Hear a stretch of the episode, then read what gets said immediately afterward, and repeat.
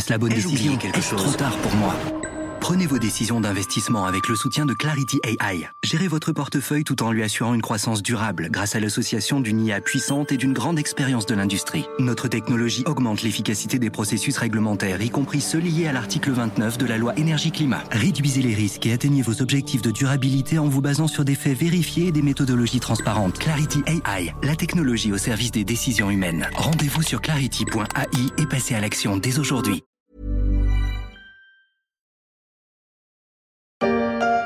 Le gaz circule dans ces tubes et puis va dans cette chambre de chauffe. On donne plus de chaleur, le gaz se dilate, augmente et nous prenons de la hauteur. On donne moins de chaleur et on tombe comme un ballon crevé. Non, non, ne faites pas Monsieur, ça n'ayez pas peur, dans votre lit, vous ne seriez pas mieux. Un peu de légèreté et de magie en cette fin d'année. On s'élève et on rend hommage au passage à Jules Verne, qui, dans le récit de Cinq semaines en ballon, dont le film qu'on a entendu est tiré, a couché sur le papier les rêves de sa génération. Voler, c'est presque banal aujourd'hui, mais le faire plus léger que l'air et sans polluer, c'est un défi pour demain. Certains ont décidé de le relever avec de drôles d'aérostats qui pourraient faire un retour remarqué dans notre ciel, les dirigeables.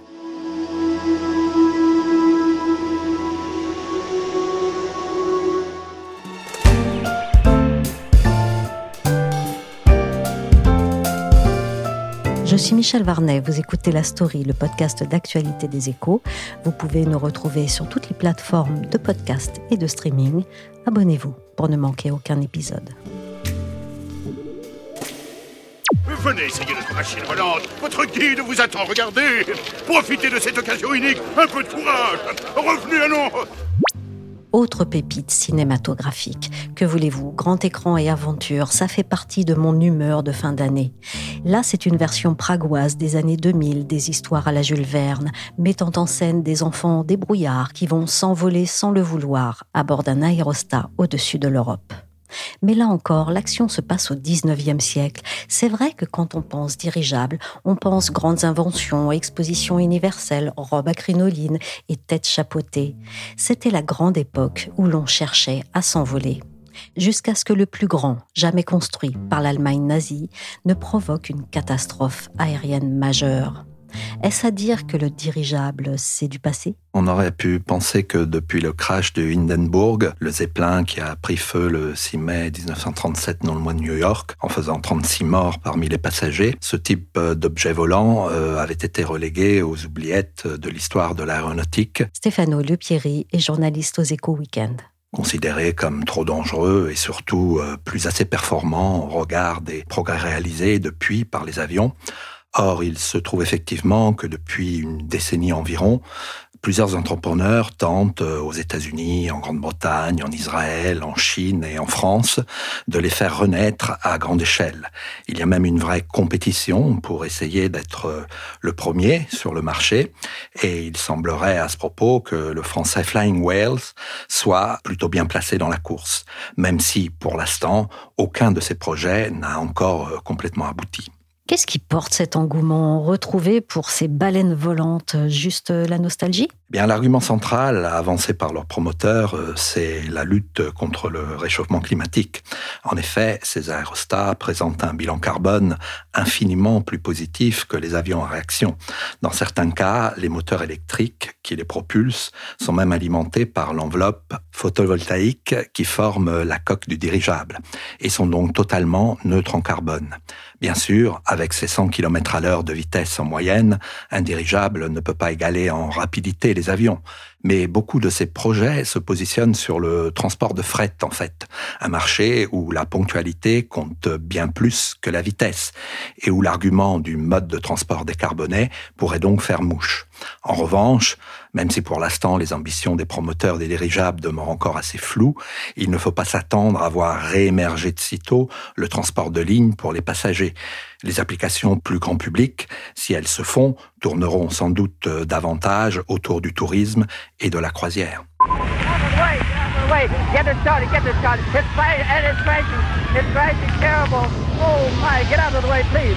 It's burning, bursting into flames and, and it's falling on the mooring fast. All the folks between us, this is terrible. This is the one of the worst catastrophes in the world.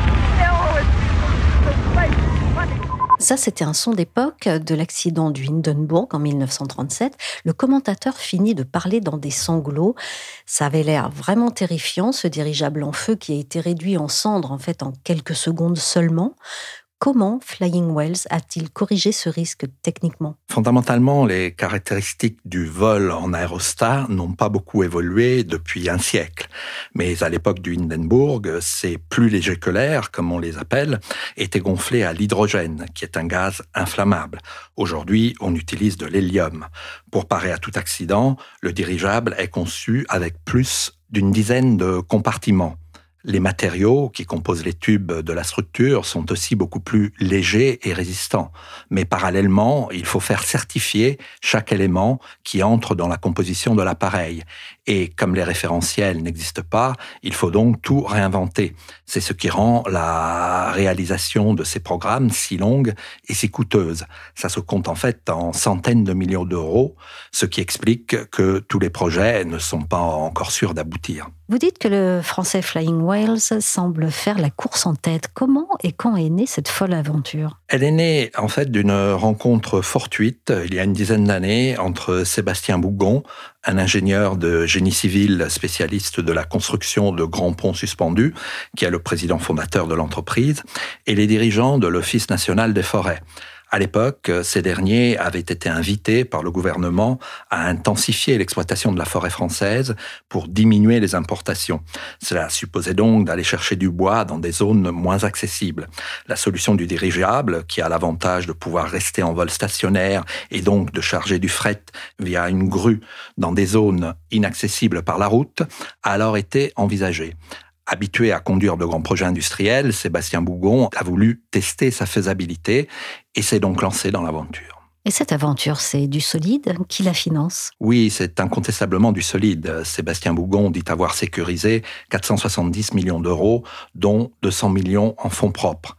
Flying Whales compte d'ailleurs parmi ses actionnaires de référence des grands groupes comme Bouygues, ADP, Air Liquide, la Société Générale, mais aussi des États comme l'État français, canadien, car le programme a été d'emblée conçu à l'échelle internationale.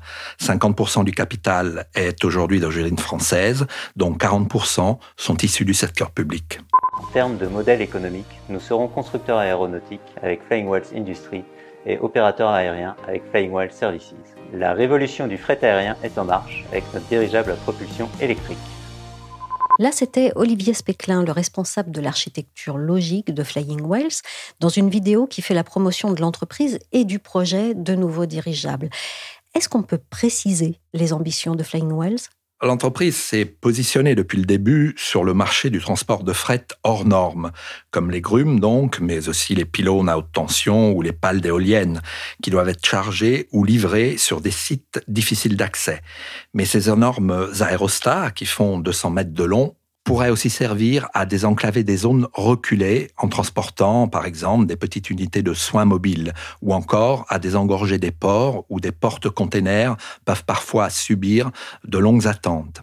Il faut savoir qu'en taille, la soute de ces dirigeables pourrait loger un TGV.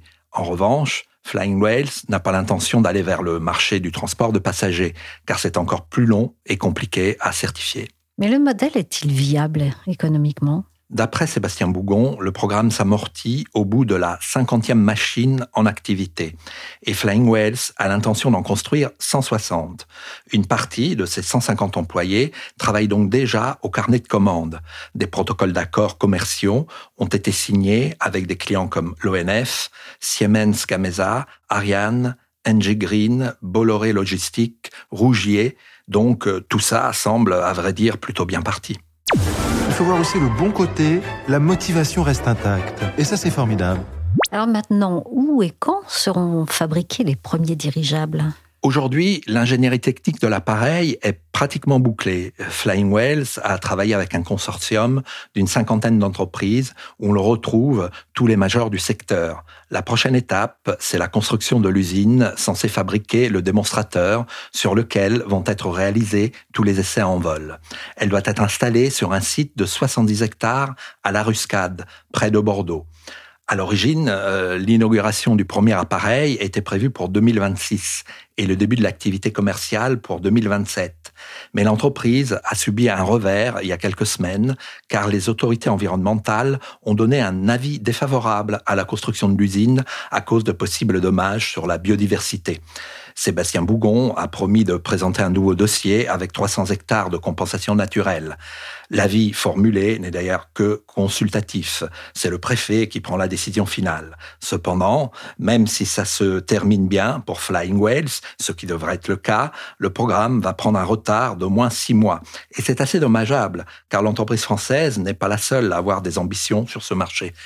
Son principal adversaire est incontestablement l'américain LTA, fondé par Sergey Brin, qui a co-créé Google et qui est à la tête d'une fortune personnelle considérable. Il n'a donc pas les mêmes soucis que ses compétiteurs pour trouver les financements.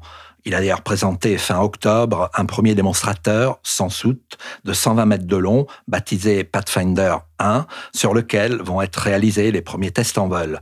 Preuve que le projet avance très vite. Le décollage du dirigeable Pathfinder 1 a nécessité plusieurs jours de préparation. Nous avons rencontré des obstacles, mais nous espérons les avoir tous surmontés. Une fois qu'il aura décollé, Pathfinder 1 deviendra le plus gros véhicule volant du monde. Et en France, est-ce qu'il y a d'autres acteurs qui sont engagés dans cette course? Oui, absolument. Il y a le programme Euro Airship, lancé il y a déjà plus de dix ans par deux passionnés de l'aérostat.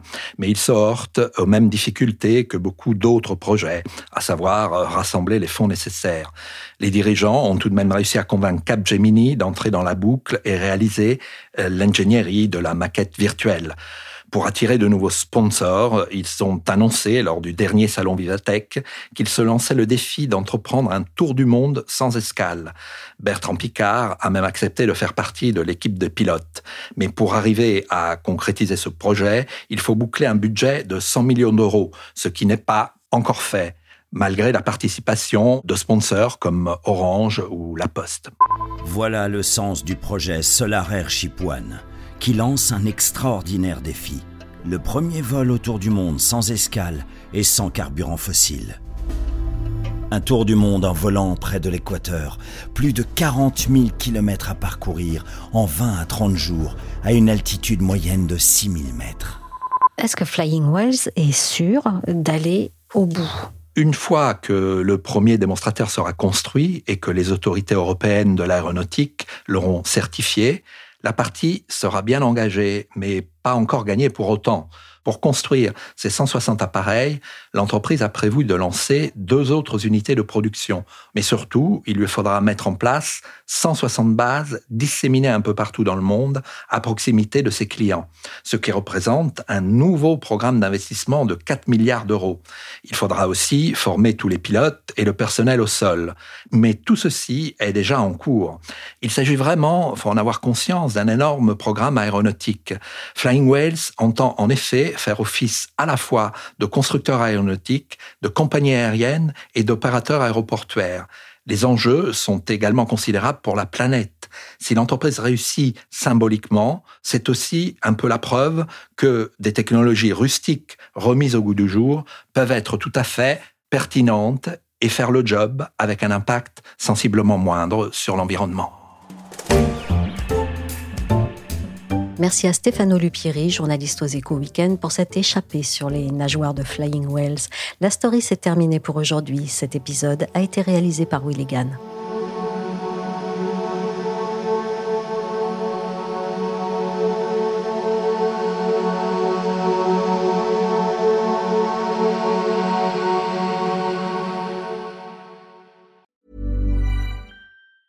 Planning for your next trip? Elevate your travel style with Quince. Quince has all the jet setting essentials you'll want for your next getaway, like European linen, premium luggage options, buttery soft Italian leather bags, and so much more. And is all priced at 50 to 80% less than similar brands. Plus, Quince only works with factories that use safe and ethical manufacturing practices. Pack your bags with high-quality essentials you'll be wearing for vacations to come with Quince. Go to quince.com/pack for free shipping and 365-day returns.